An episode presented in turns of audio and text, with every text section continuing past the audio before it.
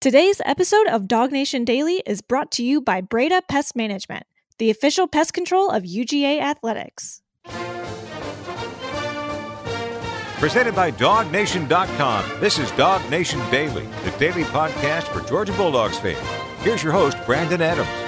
And welcome in, everybody, DawgNation Daily, the daily podcast for Georgia Bulldogs fans, presented by Breda Pest Manager across all platforms, podcast, video, everything else. We just jump right into it here today. Obviously, as there has been now for many, many days in a row, a lot to get into, but not every conversation is as meaningful as the one we're about to have as we look back on the legacy of Georgia tight end Brock Bowers, who announced it yesterday, as we all uh, expected that he would that he is moving on to the NFL draft and leaving behind one of the great careers in the entire history of Georgia football. And I've been thinking about this from a lot of different vantage points over the last little bit. You know, when I think about Brock Bowers, one of the very first things that comes to mind for me is the very first college game that Brock Bowers ever played against Clemson in the 2021 season. And it's one of those things where whatever your reality is, it's like that's sometimes the only thing you can remember, and it becomes very difficult to recall how different things used to be, sometimes as recently as a couple of years ago. And I believe that Georgia fans probably find themselves in a similar situation to that. You know, Georgia now doesn't really play second fiddle to anyone in any game that it plays. But to begin the 2021 season in Charlotte, I'll also remember that game as like the first game we brought back full crowds again after the debacle of 2020. Um, but you know, you had a full stadium there to watch Georgia against Clemson. And I just think it can be difficult to fully put into full context exactly how important that game was for Georgia at the time. Georgia was trying to be where Clemson had been. Clemson had won a couple of national championships. Clemson had become a fixture in the college football playoff. Clemson locally, um, I should say regionally, had a better brand than Georgia had because of the success that Clemson had enjoyed. And Georgia was, I think, very eager to show that it could play on the same level of Clemson and get past Clemson. And that day, that happened. Georgia went on to win the next two national championships. Clemson's not quite what it once was, but that was a very important day in Georgia football's recent history in the Kirby Smart era because it was one of those moments. The, the the phrase we've heard Smart, you know, say after that game, "You're either elite or you're not." That was the first step towards Georgia proving that it truly was an elite level program. And I say all that to say, if you remember that game, not a great day for Georgia offensively. Admittedly, they didn't score an offensive touchdown, but that day, knowing how important the game was going to be for the elite status that Georgia craved and sought after and was pursuing, every moment, every decision in a game like that mattered immensely. And if you'll remember, the guy that got targeted for Georgia that day more than any other player was Brock Bowers. And Brock Bowers was playing in his first ever college game in that time. And yet somehow behind the scenes throughout the, you know, the calendar year of 2021 working towards his college debut, Brock was showing Todd Hartley and at the time Todd Monken and obviously Kirby Smart that he was a special player. So much so that it's almost as if the offensive game plan for that particular day against a Clemson team that was a great defense and in a very important game, it's almost like the game plan was sort of built around what Georgia believed that Brock Bowers could do. And that was our first indication that on a team that was filled with great players and on a program that produces great players year after year after year, Brock Bowers is just in a different category. And in that moment, we've kind of all seen that for ourselves. And we've also watched the way in which others, kind of outside the bubble of DawgNation, have been able to see that for themselves too. Because if you want to go back to Bowers and his freshman year, statistically one of the best years that anybody's ever had catching the football at Georgia, and yet the position that he plays tied in, you'll remember this Bowers wasn't even a finalist for the Mackey Award that year as the nation's top tight end, despite the fact that Bowers would go on to win the award the next two years, becoming the first one to ever win the Mackey Award twice. But you can make a case that the most uh, statistically dominant year that Bowers ever had in a Georgia uniform took place in his freshman year, that he very easily could have won the Mackey Award all three years that he was in college, but it sort of took people kind of outside the bubble of DawgNation a little while, perhaps even more than a year, to realize just how different Brock was. And on a Georgia team that had a lot of great players, that Bowers, I would say, with all due respect to others, kind of stood in the forefront, even in comparison to the other great players that Georgia has had here. And to me, you can sort of sum this up in kind of a couple of different ways. Brock Bowers, as we said before, he played tight end, but in a lot of ways, Brock Bowers redefined tight end. You know, tight end looks different now across college football and frankly across football in general because of what guys like Bowers are able to do. In fact, I was talking to a high school coach in Georgia a couple of months ago, and it seems like there are a lot of really good tight ends in our state right now. Just, just you know, every now and then you have these sort of cycles of one position's up, one position's down, and it just seems like right now there's just an incredible collection of kind of athletic tight ends across the state of Georgia, and coaches are using them in a pretty creative way, I would say.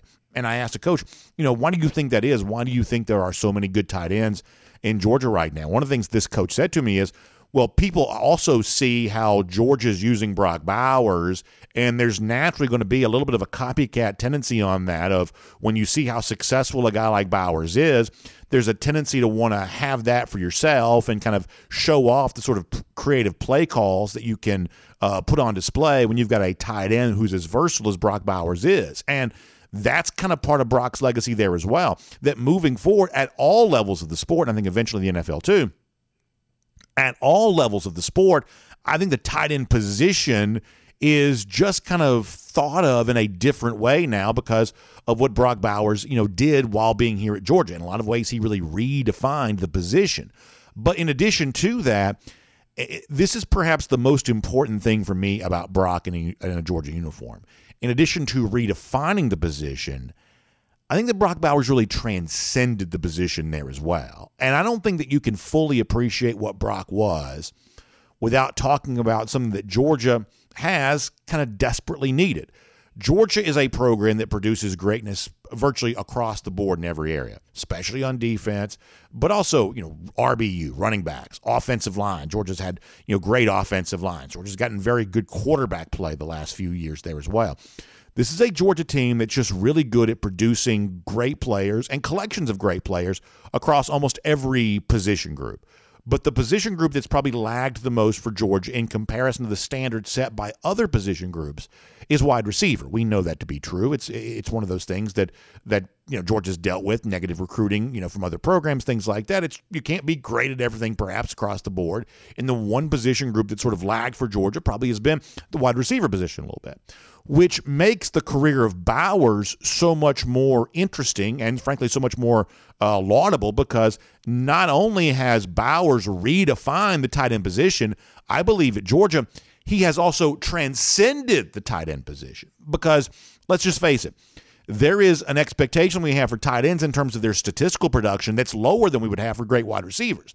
But I'll be more than happy to tell you this do not judge Brock Bowers in comparison to other tight ends. Judge him in comparison to other wide receivers. Judge him in comparison to Rome Odunze or uh, Marvin Harrison Jr. or anybody that's kind of come through college football over the course of the uh, last few years. Judge Bowers not just against other tight ends. That's frankly probably not even fair. Judge him against the best wide receivers that have come through college football over the course of the last three years. And I believe the career for Brock Bowers, the statistical prowess of Brock Bowers, the penchant for making big plays and big moments for Brock Bowers, I believe it stands alongside any wide receiver, any pass catcher of a different position than his sort of natural position. I believe the career for Bowers compares favorably to those guys there as well.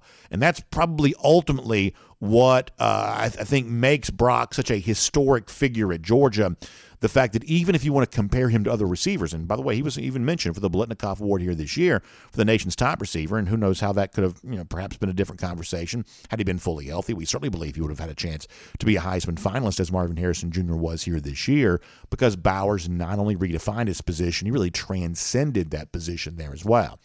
So, you know, we could do this all day long. We could say, give me those moments, give me those memories. The crazy catch against Florida, the unbelievable collection of highlights against South Carolina in 2022, the way in which he kind of took over the Auburn game here this year, the fact that he so courageously came back from injury to play in his final home game against Ole Miss. You know, maybe my top moment of all that interesting contortion he did to convert the fourth, almost like a matrix style move to convert the fourth down against Ohio State and preserve Georgia's chance for victory, and how additionally interesting that seemed to be because the fact that you know we'd all seen Georgia doing yoga practice a couple days before, and you just sort of roll your eyes. Oh my gosh, this you know Kirby, Kirby being Kirby, making the media watch them do yoga, and then you see Bowers during that game go out and do a yoga move essentially uh, in one of the biggest moments of the game, and you're just sort of left to, to really uh, reflect on the fact that that he was so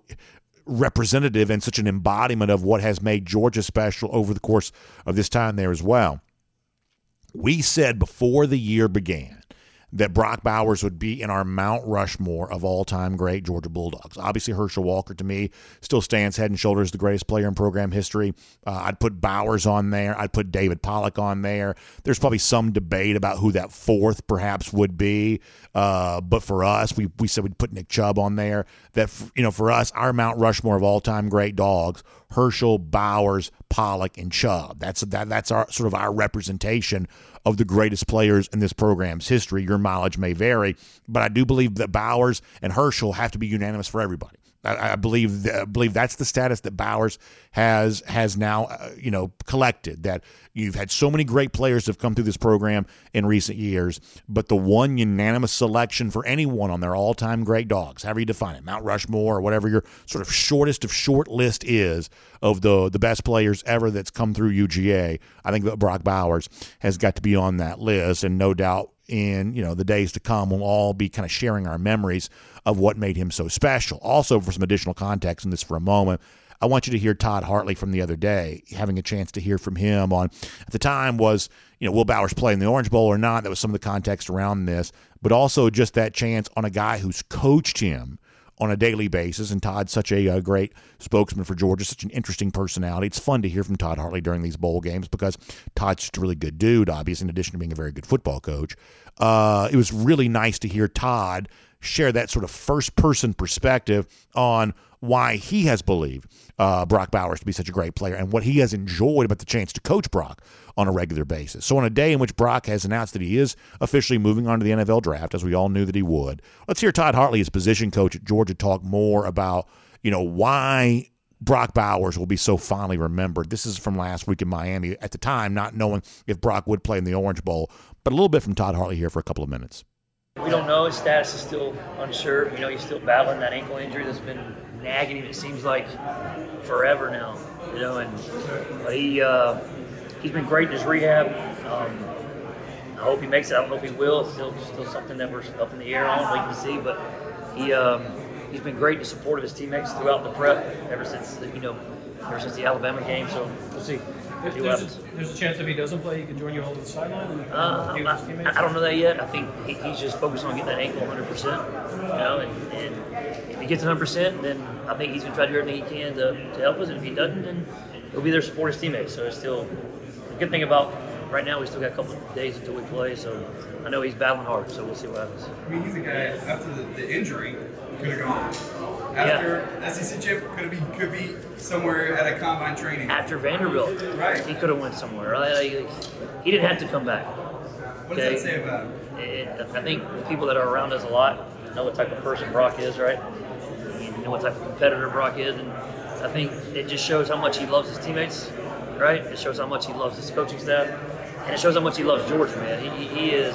I, I, y'all have asked me a lot of questions about Brock before, and just how much of a competitor he is. Like he loves to compete. He is the ultimate competitor. And so the fact that he came back in what was it like three weeks, it was it was unbelievable that, that he came back from that ankle injury, that surgery, came back and, and played at a really high level against Ole Miss. Just shows how much he wanted to keep playing for again his teammates, his coaches, in this university as I said before, I love hearing from Todd Hartley. I think he's just a uh, tremendous figure in the Georgia program, and you know, Todd also loves UGA, which I really like there as well. It's nice to have a guy coaching at Georgia that just obviously a very big Georgia fan, if you know what I'm saying. Like, just really likes Georgia, and so I'm sure Todd's having the time of his life. Uh, you know, you know, coaching these great players, and you know, this is one of those things where I mean, obviously Todd Hartley will tell his grandchildren about, you know, having coached Brock Bowers, of course, but I think we'll all tell our grandchildren about that. That this was, you know, th- this is a player to be remembered in a very special way. And I am very, very grateful that I got to see it because it's fun to watch the amazing highlights, and there's no doubt a long list of those. It is awesome to have Bowers' contributions be part of so many Georgia wins. That's something in which we're all very, very proud. But in addition to that, there is something sort of life affirming about a guy who also seems to go about it the right way. And you hear some of that from, from Todd Hartley there. You've heard him say that before. You've heard Kirby Smart talk about that before. That Bowers just went about the business the right way. That the oldest cliche in the book of you give me 11 Brock Bowers, I'll go out there and take on anybody in this case, that really is true. That that that you want whatever it was to make Bauer that made Bauer special. You want that to permeate the program as much as you possibly can, and hold that up as a real standard of what all of Georgia football is all about. And in so many ways, that's what Bowers has been able to achieve, and that is what Georgia has been able to resemble. So. It is an end of an era here at UGA and a moment in which we're all incredibly proud. My name's Brandon Adams, and this is DawgNation Daily, the daily podcast for Georgia Bulldogs fans. We're presented today by Breda Pest Management, and happy to have you with us, at least in some form, fashion here today. You know, still kind of filling things out a little bit, trying to uh, make sense of uh, our circumstances, but uh, but uh, happy to have you with us. Uh, obviously, across all platforms, and a big thanks to our friends at Breda Pest Management who make the show possible for you there as well. The official pest control provider of UGA Athletics. That is what Breda Pest Management is all about when it comes to protecting your home from bugs and critters and things like that. The same level of service they provide to UGA, they want to provide to you there as well. And there's a certain prestige about that. The same way we're kind of proud of the uh, career of Brock Bowers at Georgia, we can also be proud to say, hey, the the folks that are protecting my house from termites are the same ones that are protecting Sanford Stadium. I trust and use the official pest control provider of UGA Athletics for all my pest control needs. There's something kind of cool about that. But in addition to that, there's also additional value that comes your way when you make that decision as well from our friends at Breda Pest Management because the level of success that Breda has been able to have over the course of the years, and by the way, this is like a multi generational story for them uh, when it comes to great success in business since 1975, 125 employees stretched all across our market area the level of success they've been able to have. So successful, in fact, they've been recognized as the official pest control provider of UGA Athletics. They want to leverage that for your benefit. Let's be real, let's be honest here for a moment. Most of us are kind of coming off of a Christmas season in which we were once again reminded, my gosh, everything is just so much more expensive than it used to be. And as you're sort of thinking about sort of budget stuff for the upcoming year, where can we save money? Where can we put more money back in our pocket? That's a very real conversation that most of us are having in some form or some fashion. That's where Breda Pest Management can really help you because when you make the switch to Breda Pest Management for your pest control needs, your termite protection, bugs, critters, keeping those like flying squirrels out of your attic and things like that, if you've got any kind of issue related to that, uh, when you make that decision to switch to Breda Pest Management, they're going to put more money back in your pocket, boom, immediately just for making that choice. So I want you to find them online. It's bredapest.com. It's, I'm going to spell it out for you. B R E D A, bredapest.com. The official pest control provider of UGA Athletics can be your pest control solution there as well. One more time, bredapest.com. B R E D A, bredapest.com for more on that. All right. We're going to hear from uh, Jake Fromm here in a little bit. Fun conversation uh, with him coming up. We're also going to try to catch up with Mike Griffith here a little bit later on there as well. We'll hear from Jake coming up in a couple of minutes. But prior to that, I want to go around the doghouse and I want to deal with a much less pleasant story here just for a moment uh, than the celebration of what the career was for Brock Bauer. So last night, you know, it's like trying to have dinner with my wife. And listen, nobody's going to shed tears here, but it's like you can't escape Georgia football news here right now. And last night at dinner, my wife and I are having a nice time together. Uh, you start hearing about Julian Humphrey. Oh gosh, Julian Humphrey's going to the transfer portal, and like I, like I'm so ready for all this stuff to be over. I know many of you are there as as as well. It's just kind of this is just sort of what the sport is here right now, and if it's frustrating for us, you know good and well, it's even more frustrating uh, for Kirby Smart. And what I'm reminded of here for a little bit, I'm going to do a couple of minutes on this.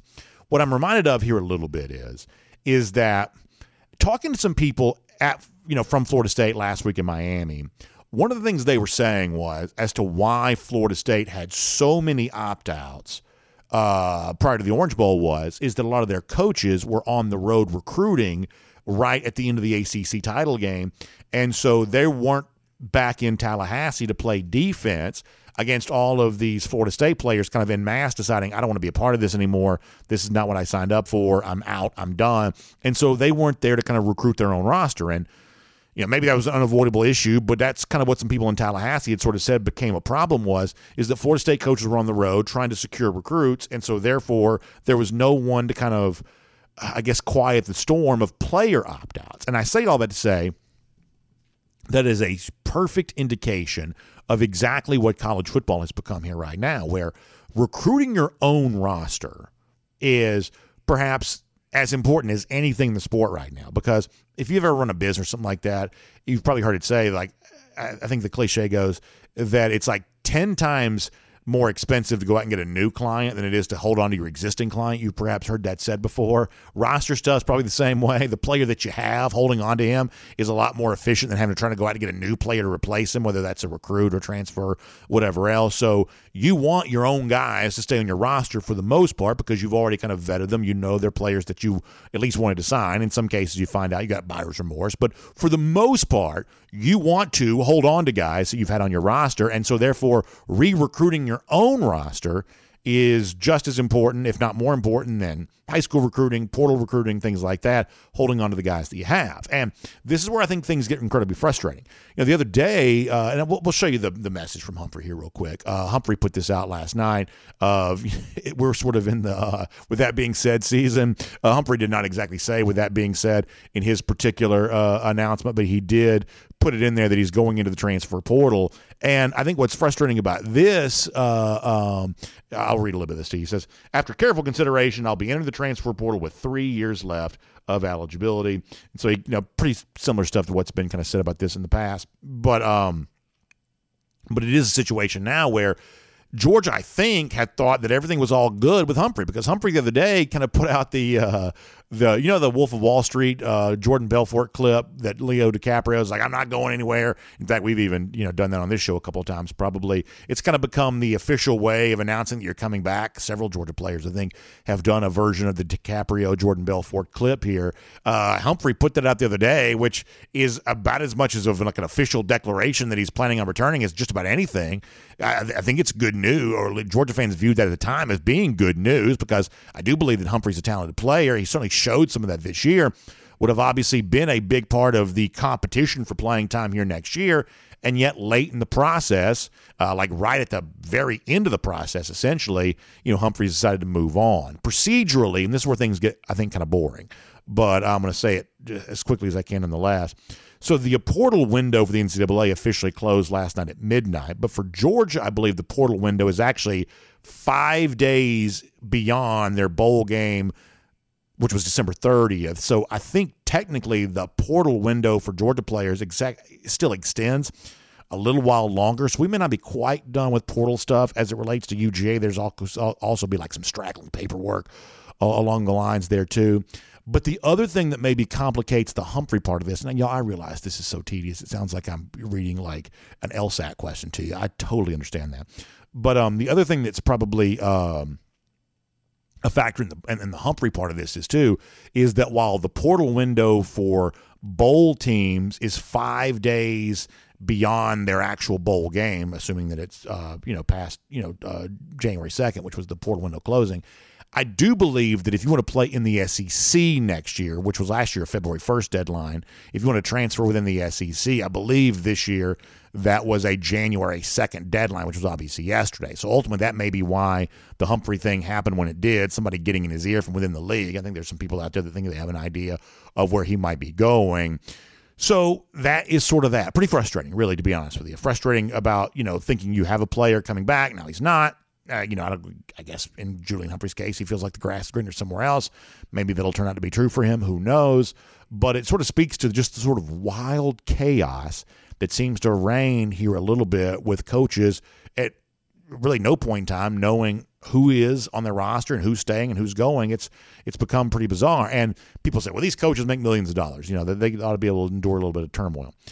I mean, I guess that's true. You know, uh, financially speaking, they're all going to be fine here, but it's just simply a matter of, you know, what do we want our sport to be? You know, because as chaotic as the portal has been, there is reason to believe it could be even more chaotic moving forward because all of a sudden now, you know, it used to be the last couple of years, well, if it was the one time transfer, you know, you were kind of okay with guys who already transferred one time, but now there's, you know, seemingly no willingness to even try to defend the idea of a one-time transfer anymore that that it may even get more chaotic in the future. I'm not really quite so sure what you do about all of that. I'm, I'm just not. I mean kirby smart spoke up the other day about his concern about you know uh, things related to the, the bowl game the uncompetitive nature of the orange bowl things like that and i put this in sort of the same category of i think deep down we all sort of know that somehow some way this current iteration of whatever the system is feels like something's a little off and feels like something's a little wrong with it. But how do you actually fix that? How do you define what the actual problem is? I think that's still kind of up for grabs here. Either way, uh, a talented player is leaving Georgia. At one point in time, that was rumored to be true. Then it seemed like it was no longer rumored to be true. And obviously now it's more than a rumor. It appears that's the case. So Julian Humphrey is moving on. And uh, we will see what happens next to Georgia secondary. Now, the, the flip side of this is to put a positive spin on this for a moment – Georgia's secondary and vying for playing time is going to be one of the most fun conversations we have here in the offseason leading towards spring practice, which will be here before you know it. Because, you know, the the decision of Javon Bullard to move on, Tykee Smith to move on, uh, obviously Kamari Lassiter to move on. This really opens the door for the Daniel Harrises, who I think a lot of Georgia fans are happy that he's returning. Uh, Ellis Robinson, who's apparently been turning heads in his All Star game here this week. Uh, you know, KJ Bolden stepping in and perhaps earning some early playing time. Joenel Aguero getting a chance to really show what he's all about. That you're clearly not happy to lose Julian Humphrey. It appears that Georgia's going to, and you probably weren't happy to lose A.J. Harris either. And I believe that's probably uh, still true as well. But boy, there is a lot of young talent at Georgia, really, really eager to show what it's all about. So you hate to lose Humphrey, but still really excited about the Georgia secondary overall. All right, so that is that. Uh, this is a DawgNation Daily presented by Breda Pest Manager here today. Here's what we're going to do. We're going to try to catch up with Mike Griffith coming up in a little bit. That should be a fun conversation. Mike will have a lot to say about the news of the day. But for the first time in a couple of weeks, we get a chance to catch up with the former Georgia quarterback, Jake Fromm. And one of the things we get into with Jake in particular is you know, we just saw a thrilling Rose Bowl game. Eyes of America kind of on the overtime battle between uh, Michigan and Alabama. Well, one time a few years ago, Jake Fromm played in a game like that. What does that exactly feel like? And how many fond memories does Jake have of what I think is one of the great moments in Georgia program history, even knowing that Georgia would go on in later years to win two national championships?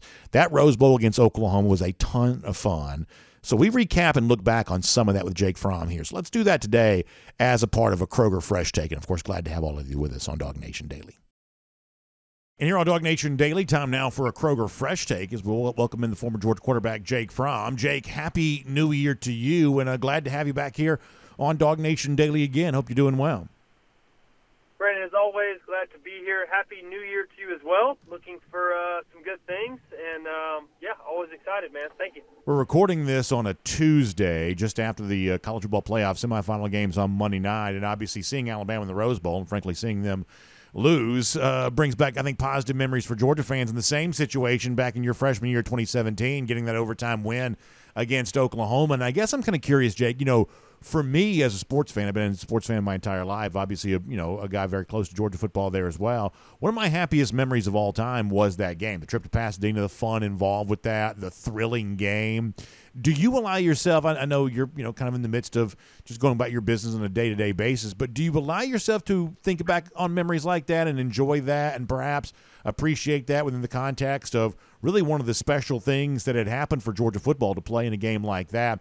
How much do you look back fondly on moments like that your own Pasadena moment way back there in 2017 yeah definitely for me as more time passes you just kind of realize just how sweet and awesome uh, that whole experience was. Um, you know, obviously it was new for me and and a lot of other people too with the program. Just you know, being able to go out and play in a Rose Bowl.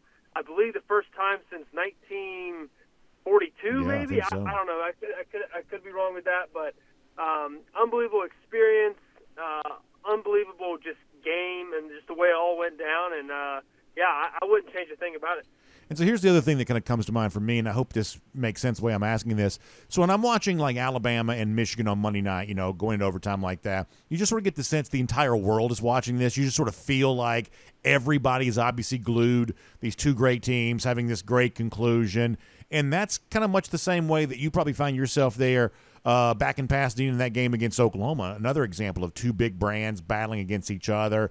Like, how much do you, I guess, ever stop to think that you've been playing athletics your entire life, whether it be like little league baseball or you know high school sports, things like that? But this is on a much bigger stage than you'd probably ever been on before, and you know you're doing well you're performing well but you're also doing this in front of like the entire world watching this game at the same time do you feel different in the moment when it's just such obviously a bigger stage and it's just so obvious that far more people are paying attention to this game than maybe any game you've ever played before is it truly just like another game, or do you kind of feel the watchful eye of America on you when you're playing a game under those circumstances?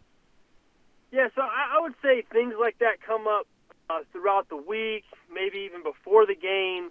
Uh, but specifically for myself, when, whenever uh, the ball's kicked off and that first snap is taken on offense, hey, it doesn't matter. We're we're back to playing football. You know, back to to little league football, back to middle school football, back to high school football. Um, and you're just out playing playing ball with your guys. Obviously, the stakes are higher, and you know that. But man, when you can just block out everything and just go back to playing football, um, and that thankfully I was able to do that in that game. But for me, whenever I'm able to do that, um, I usually just find myself having a whole lot more success in, in games like that. Shifting to Georgia here, sixty-three to three was the final. Georgia against Florida State. A little bit of a odd football game, just given you know just how little Florida State really showed up for it at all. What was your overall takeaway from what you saw from the Dogs against the Noles? Yeah, I mean, to me, this is just a game of, of motivation. Um, Florida State had had none whatsoever. Um, you know, did really just just felt like they didn't want to be there. Um, and then you know, Kirby and the Georgia Bulldogs, they just, hey, we're we're, we're gonna go play. We're gonna go play pissed off, right? We're mm-hmm. pissed off that we're not in the college football playoff. Uh, we're gonna show the world what we're about uh, Kirby does an unbelievable job of, of motivating those guys, getting those guys ready to play, buying in to wanting to play. And to me, they just played kind of older Georgia football uh, that I remember. That, that kind of yeah. that I that you know was the kind of the the the feeling, the theme of the game. You know, when I used to play, hey, we're just going to go smash these guys in the mouth. We're going to run the football on them. We're going to go take our shots outside. We're going to hit our shots. Um, and we're going to, you know, nip this game in the bud early, and they did. Man, it, it got get out of hand early. It was awesome to see all those other guys get to come in and play. Get to watch Gunner come in and play. Even Jackson Muschamp got some snaps. That's I mean, right. it's just, it, it, yeah, man, it, it's it's fun. Um, but you know, the, a game of that that magnitude should not end up that way. Yeah. Yeah, no, I think that's right. And obviously, and you know, air quotes around this sort of seems like a meaningless bowl game because it's not a college football playoff game. But as you said, when Georgia shows that level of focus and, and, and motivation for the game, Jake, I do think, and I think you'll agree with me on this, I, I, do think that speaks very well for what Georgia can be going forward, much the same way a couple of those, certainly the 2019 Sugar Bowl that you played in was, you know, a, a nice springboard for the future. When you take care of your business at a time in which a lot of teams maybe aren't doing the same kind of thing, I think it does sort of demonstrate one of the things that makes Georgia special. Yeah, absolutely. And you know, there's always kind of the hey, bowl games really don't help a whole lot with recruiting and and yada yada. I don't I don't necessarily believe that or, or buy into that. Um, I, I think games like this can can help recruiting a lot in, in a lot of different ways, and um, I, I think it can only help Georgia as they move on in the future. Um, because a lot of guys got to have reps, a lot of guys got to have game experience, and uh, um, just being able to retain some guys. And um, everybody wants to be a part of a winning program, and it looks like they're going to continue to win on uh, for a few more years for sure. We saw Gunner Stockton get some run there to begin the second half. Georgia having such a big lead, it could substitute as much as it wanted to. He leads a couple scoring drives. We've talked so much about you know uh, Carson Beck coming back for 2024, but it's also a big year coming up for Gunner, presumably as the number two quarterback here for this program, and that's a spot that Carson Beck once used as a springboard to what he turned into as a very successful starter here this year. How important are the next 12 months for Gunner Stockton, and what does he need to do to take the best possible advantage of what awaits him with a chance to get that much closer to some very real playing time, and maybe one day even the, the next starting quarterback at Georgia, maybe even possibly? Yeah, man. Just just from you know knowing Gunner personally, uh, man, Gunner's a guy who uh, he, he's really like a young professional already. Man, he takes things serious. Um, he, he's always going to be prepared, and um, so I, I really look forward to uh, to Gunner being in that role and um, man, just just being ready. Like it's a, it's a the backup quarterback position is such a a unique position. Um, and uh, I think he will uh, do it well. And I think the only thing he needs to do is uh, just continue to make every single rep count uh, that he gets. And um, I think you know whenever he does get an opportunity, he'll be ready. Do you ever think about your own career from the standpoint that you just stepped right in, you know, Appalachian State game, first, you know, game of your career and played the rest of the time you're at Georgia, which obviously players want to play. You were glad to do that. But do you ever think about the fact that you kind of missed that experience of what you could learn by watching and the kind of experience that you could have gotten by just, you know, seeing a different vantage point from the sideline and, you know, perhaps that experience – you know, certainly you had a great career as it was, but that experience could have obviously been helpful. Do you ever think about the fact that, you know, Carson did get some of that? That Gunner has gotten some of that. As a number two quarterback, he may get some more of that. It seems like that ability to kind of wait in the wings and learn a little bit while you're watching from the sideline, that could be kind of valuable.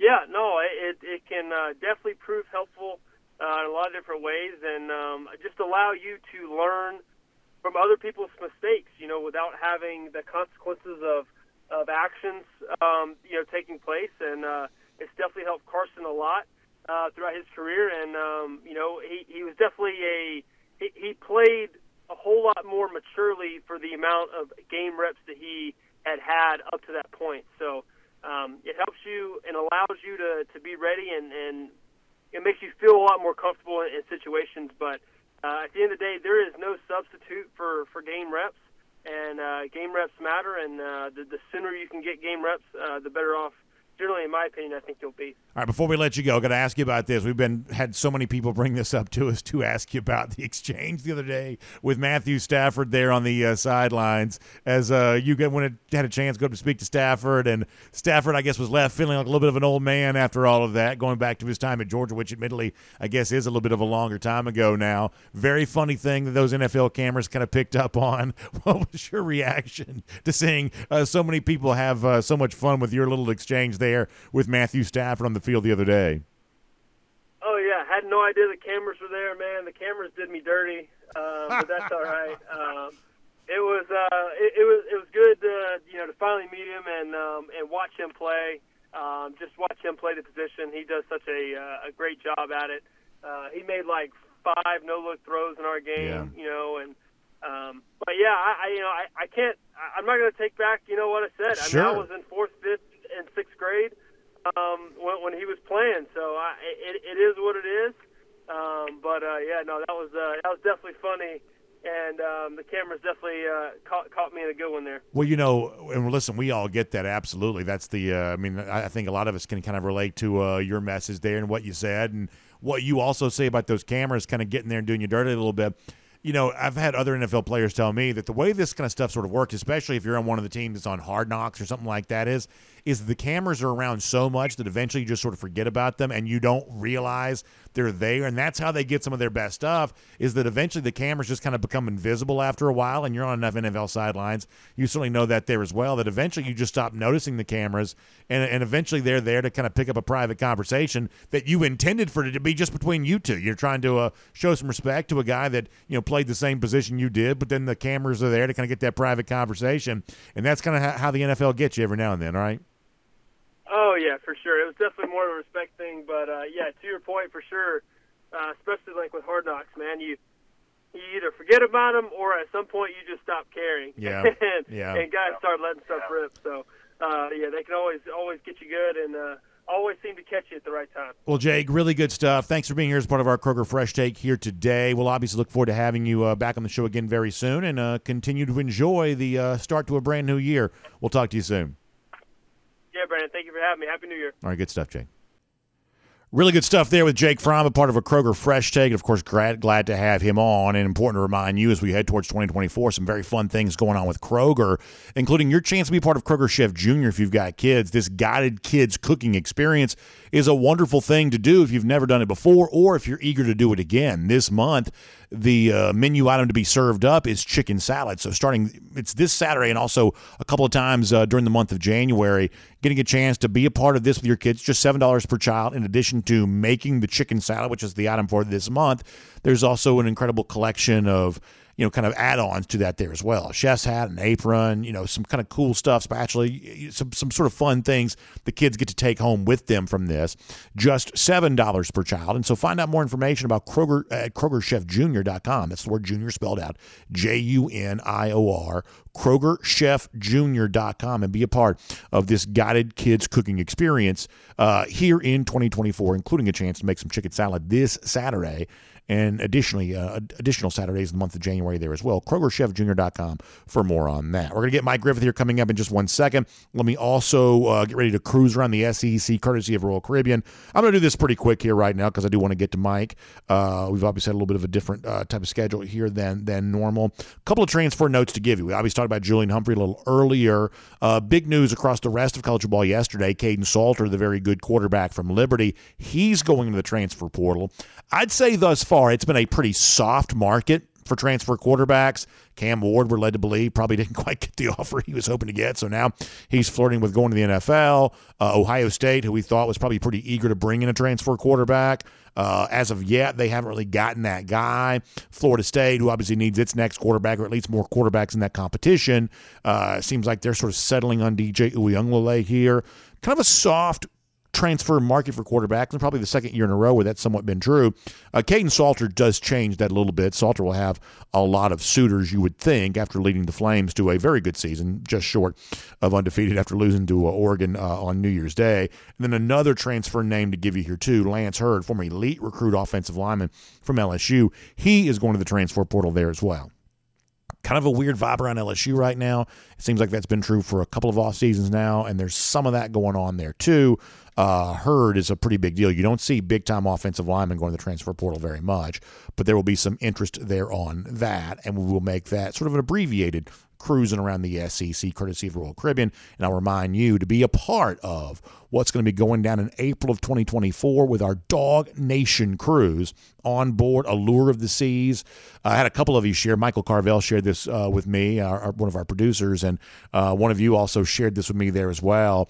The fact that uh, Icon of the Seas is getting closer to being right there at the port of Miami, getting ready to debut in January. So I'm excited about being on Icon coming up in a uh, couple of weeks. Really looking forward to that, but also really looking forward to being on board with all of you for Allure of the Seas uh, coming up in April for our DawgNation cruise. So Jessica Slater can tell you more about what's going to be going down the Icon of the Seas, but I want you to go to royaldogs.com, the website for the DawgNation cruise. That is going to be a place to go and really understand that we're kind of in that crunch time to kind of get ready for uh, an amazing DawgNation cruise coming up in April of 2024. Can't wait to see all of you on board for that. RoyalDogs.com, the website to go to to find out everything you need to know about the upcoming DawgNation cruise. And a guy who will be there is our next guest. It is Mike Griffith here looking forward to the DawgNation cruise, and I'm sure looking forward to everything that's in store for UGA here in 2024. Uh, Mike, we appreciate your time. Thanks for being a little bit flexible with us here today. And uh, of course, glad to have you as a part of the program. Yeah, happy New Year, BA. Happy New Year to you there as well. So, I want to start with, I guess, the news we were discussing most recently, and we'll work our way back towards Brock Bowers. So last night, a uh, player that I think Georgia fans would have loved to have had in the mix for 2024, and Georgia itself, I believe, would have probably loved to have in the mix. Uh, apparently, not going to be the case. Julian Humphrey uh, dropping his intention to go into the transfer portal. This is after a couple of days worth of thought that well, maybe whatever rumblings and grumblings that had been out there about Humphrey transferring had seemed to quiet down. Humphrey himself seemed to put some of that to bed, and then changed his mind apparently at the kind of the last minute uh, here last night. What was your reaction to the Julian Humphrey news? Uh, competitive attrition. You know, th- this is the kind of attrition that you hate. Um, you know, you want to see these guys stick around and compete, but you know, we know that you know Daniel Harris was a guy that Georgia, uh, you know, wanted to stick around. That had originally announced he was going in the portal, but uh, uh look, there's only so many playing positions. There's only so many starters. Uh, Kirby likes to have these guys compete. He plays a lot of guys Uh, but we don't know all the details. I mean, that that's what's tough about this, Brandon. We don't know how much finances impact this. We don't know how much negotiating is going on behind the scenes. We don't know the ask from the players. We don't know the tell of the coaches. So try not to judge too much other than the fact that you've only got two starting cornerback positions on the team. And obviously, Julian Humphrey didn't feel comfortable one way, shape, or form. And uh, we'll, we'll select another option. Seems to me, just given the timeline that's out there of, I guess the portal window for Georgia actually extends a little longer here because they played their bowl game on the 30th. But if I understand the rules correctly, you have to be in the portal by the second, which was yesterday, if you want to play in the SEC next year. So that would lead me to believe that Julian Humphrey is probably planning on playing somewhere in the SEC next season on the basis of, uh, I guess, just that sort of timeline uh, is as much as anything else. That's somewhat speculative, but I would say that's fairly informed speculation. Yeah, you know, time's running out on this early transfer window for Georgia. I feel like the dogs need to add a little bit more punch themselves. Maybe, maybe there's not anybody else. We know how careful Kirby is. Uh, you know, there's a lot of great talent that Georgia could bring in, but Brandon, we know how careful he is about the culture. And um, you know, after watching what happened with Florida State and how many opt-outs they had, now you understand why. You know, it's like Kirby says, you know, you can withstand a couple few of those guys that maybe don't fit your culture because there's so many other guys that do, and, and the guys come in and adjust. But if you get too many transfers, it becomes a slippery slope and you lose your team culture or it's more difficult to maintain. So it looks like whatever additions George is going to make, and I don't want to speak too soon because, like you said, there's still a little bit of time left but maybe Georgia gets that fourth quarterback after spring that Kirby talked about. Maybe they add that next dynamic receiver that I think they're going to need on the perimeter with Ladd McConkey leaving, and perhaps now another defensive back will be welcomed into the clubhouse. Yeah, because I mean, like I am not good at some of this procedural stuff. I'm just not. I don't pretend to be.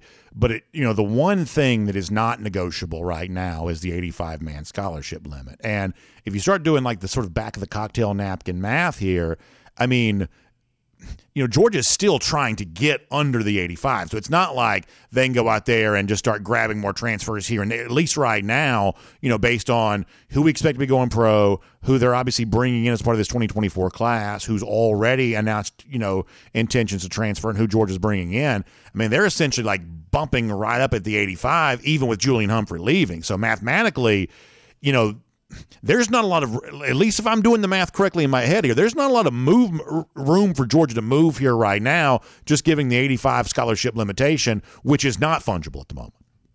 You know what I wonder, Brandon, and, and I don't know, maybe we should do a deep dive on it, but now that there's NIL money, who needs a scholarship? If they pay you enough money to pay for your own education, and from what we understand, um, all of the walk-ons get treated the same. Now, I think there could be some some math, fuzzy math with report dates in terms of how many scholarship players could report.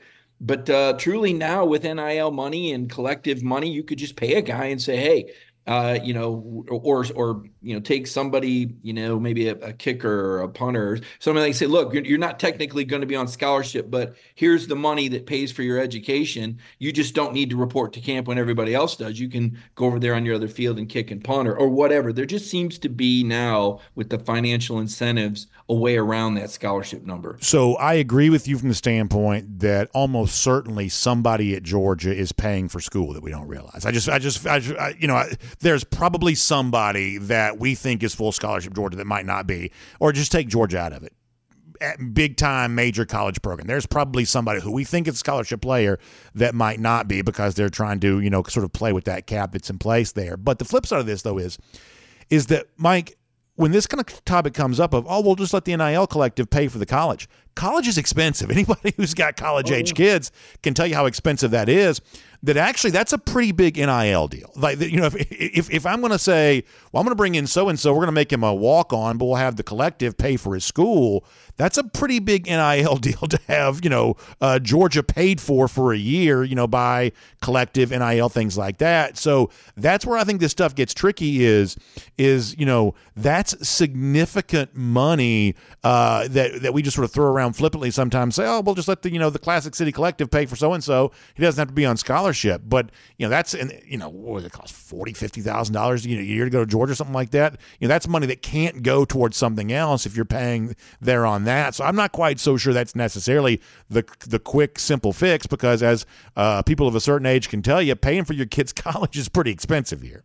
Oh, it's unbelievable. And, you know, obviously at Georgia, they get a great education. But, um, you know, as far as Georgia's money goes now, Brandon, I mean, the, you know, the, the value of Carson Beck, you know, debate what you want. This guy's worth millions of dollars. And, and what is the value when you consider how important it is to have a quarterback like that to get back to the playoff, or how important is it? Um, you know, how much money would you have offered Ladd McConkey to come back? I mean, these are irreplaceable players. These are difference-making players, and when you get into the big bucks of college football and, and what we're talking about, um, you know, tens of millions of dollars of television revenue, tens of millions of dollars of bowl payout, uh, hundreds of millions of dollars of donation and athletic department funds. At the end of the day, football is your revenue generator and has incredible value. So it's an investment into these players, just like it's an investment into the coaches. I'm with you. I see you. You rub your head just like I do, and it, it all makes you want to split your head open. Why can't it just be as simple as 85 scholarships for four years? But the reality is, all these players now are on a year to year unrestricted free agent deal in college football. And it, it's got to be crazy difficult for Kirby Smart to manage this team. Hold off on the Brock Bowers thing for a moment, and let's look at the other stuff that could be out there. I, I believe the draft declaration is the 15th, I think. Uh, it's, it's, it's coming up here in a, in a couple of weeks, I guess you know, you're still kind of looking to see, okay, well, are there any surprise NFL draft declarations for Georgia? I sort of don't think there will be, but that's also what makes it a surprise if it happens when you don't expect it. But, you know, we are still in the midst of, you know, having, you know, official announcements like Sedrick Van Pran-Granger. Eventually that's coming. We know, we, we know that's the case, but they're these sort of like probably won't, but maybe, you know, guys like Rara Thomas or Dominic Lovett or, maybe there's somebody else. Uh, I guess Tate Ratledge that um, that that you know there are still the thoughts here. Uh, seeing what happens with uh, uh, Nazir Stackhouse and Warren Brinson. You know there is still a little bit of news still yet to come for Georgia. I'm assuming we hear less about transfers here moving forward, but we still have a lot of will they or won't they stuff to do when it comes to some of these NFL draft decisions. Although it seems like now some of these are fairly well foreshadowed. Yeah, at the moment at least, and things can always change, Brandon. But you know, talking with Jim Nagy from the Senior Bowl last night, um, he said it was his understanding that Nazir Stackhouse, Tate Ratledge are coming back. I mean, these are guys that would have been invited to that All Star game, and uh, Carson Beck certainly would have too. Uh, conversely, Sedrick Van Pran, as you said, has accepted the invite. Uh, he did that long ago. I think it's a given that he's gone. I I guess it's a new thing now where you know, even if we know they're leaving, they're they're going to do some sort of graphic announcement. I don't know. Uh, seems to me I'd want to see some average. If I was an NIL guy, I'd be like, "Well, put my logo on there when you do it." You know, but right now it just looks like a, a Georgia thank you goodbye. Uh, you know, thing on social media. This is this has become uh, the gift card of our modern day society, apparently, or the thank you notes. Um, the, to me, the key guys coming back. I mean, I really like if, if this is as of now as we do this program on January 3rd. Stackhouse Brinson coming back. Could this be the Jordan Davis, Devonte Wyatt repeat from those uh, special players that came back to improve their draft stock from second day guys, as I believe Warren and Nazir would have been, into first round draft picks? Offensive line, Tate Ratledge coming back. Um, this is big. I think Tate's a preseason All American. I think he could be an Outland Trophy candidate. Don't know the status of Xavier Truss. Um, this would be a very interesting yeah. player to come back and, and a necessary piece. You see the importance of championship depth. We saw that this year when JDJ went down. And yes, that was a freshman out there getting beat on first and 20 for a 28 yard touchdown against Alabama. That doesn't happen to Georgia when there's quality depth or experience depth. So every player that comes back is really important, Brandon. The two guys that got away, the two that got away that, that I just – I bemoan for Georgia because these are guys that are just special difference making guys that I believe are going to be gotten for the cheap. They're going to go on the second day when I believe that Ladd McConkey and Javon Bullard are first round talents. Hate that those guys left for Georgia, but at the same time, these are two guys that gave it all. These are two champions. These are two players that are fan favorites that had incredible careers, uh, memorable moments that you'll never forget. Um, but th- th- that was tough because you know to win championships, You got to try to keep those second and third rounders around to, to make that, you know, to become first rounders. Those are the difference makers. I don't think you're going to be able to replace Bullard or McConkey through the portal. Yeah, certainly we'll be watching that. And obviously, the other big news from yesterday, and we spent a lot of time off the top of the show discussing this, that's the departure of Brock Bowers. And I know, Mike, you, you and I have talked about this plenty. I know you're right there on the same page with me on all this. This is one of the all time great college careers. And um, I'm really thankful I got a chance to see it. I think you can tell the story in a number of different ways. You could do a highlight video that tells the story. You could look at the statistical prowess that would tell the story. The kind of first person accounts of guys like Todd Hartley, who we heard from last week, and obviously Kirby Smart throughout the years that there are a lot of different ways to chronicle what Bowers was. I don't think any of it is overstated. This is one of the greatest careers that we've seen, certainly in the modern college football era. One of the great dogs of all time, truly, genuinely. And I am very, very thankful that I got a chance to see what Brock Bowers was in a Georgia football uniform. Boy, I agree with you, Brandon. I told Josh Brooks yesterday, you know, this has got, when you guys get around to building statues, uh, you know, 34, 19, and 99. They, they, you know, right at the top of the list for me, Jordan Davis, Brock Bowers, Herschel Walker. And I know there were some greats like Charley Trippi before uh, as well. Hopefully, Georgia gets to that point. I really, really want to see Georgia get to that point of putting some statues or some memorials around uh, you know, Smart Sanford Stadium. Yes, I do want to name the stadium after Kirby Smart as well. Um, because this is special. Doggone it, it's special. And I know that they got robbed of this glory uh, this year, but but this 29 game win streak and this three year run, and, and Brandon, I'm going to do my darndest uh, over the next few days to, to put this down on paper and show everyone this is the greatest three year run of modern era college football. And I go from 1966 for modern era. Okay. Some people might go back to, you know, the, the 85 scholarship man limit, I think around 1990. I go back to 66. This is the great, this is better than the Nebraskas that you saw in the 90s. This is better than the Alabamas that you've seen. And Brock Bowers, what he was, I called him Superman. Um, he's a hero. He was a guy that when Georgia was in distress, you throw the ball to this guy. And like Tim Tebow said, most of the time when you throw a tight end screen, it's a 10 yard gain. But when you throw it to this guy, he could take it 90. Ben Watson called him the Michael Jordan of tight ends, um, as did as did the opponents, as did Mark Stoops. I mean, think about this. They're comparing a college football tight end to Michael Jordan, yeah. who I I consider the greatest competitor of my lifetime the greatest game changer, the most reliable guy in the clutch. Because how many times did we see Brock Bowers take over games? I think the Auburn game this year was a fantastic example that, you know, finally Carson Beck found him. You know, I forget who said Bobo was screaming in his headset all day that he was open.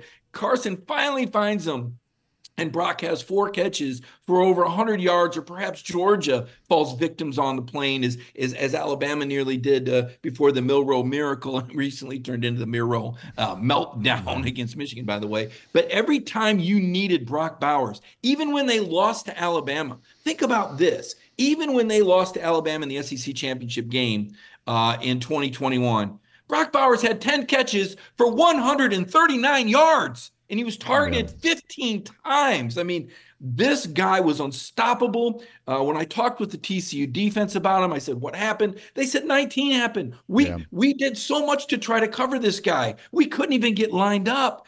Um, so I, I, could go on and on and, and, and speak emphatically and in a deep voice uh, that he is absolutely the greatest tight end uh, to play college football well, I'm, history. I'm glad you mentioned the TCU game because you know, there's the other thing that goes on that Georgia has always been very eager to like create the appearance of an ensemble cast. They don't want any one player to stand out in front of another. In fact, a lot of times during the 2022 season, Mike, and you'll remember this, when Kirby would be asked about Brock, Kirby oftentimes would pivot to Darnell Washington. Well, yeah, we think Brock's good tight end, but we think Darnell Washington's a good tight end too.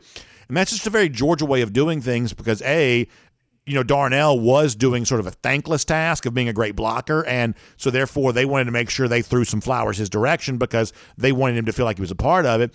And sometimes I believe that Georgia intentionally tried to go away from Bowers because they want other guys involved. I mean, think about the big games that Georgia had where like the big win against Tennessee, I think the Bowers had three catches. You know, the the big win against Oregon, 49-3, Bowers had like two catches that day, I want to say. There were some very big performances from Georgia where Bowers was not a very big part of it because I do believe that Georgia wanted to get the ball to other guys. They didn't want to be sort of a one-man show.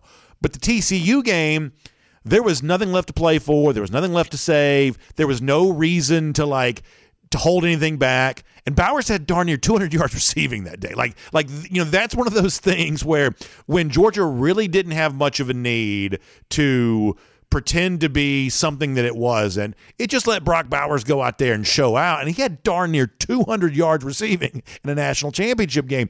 He really did transcend the wide rec- uh, the the tight end position and became as valuable to me as any pass catcher that's played in college football during the era in which Brock has played.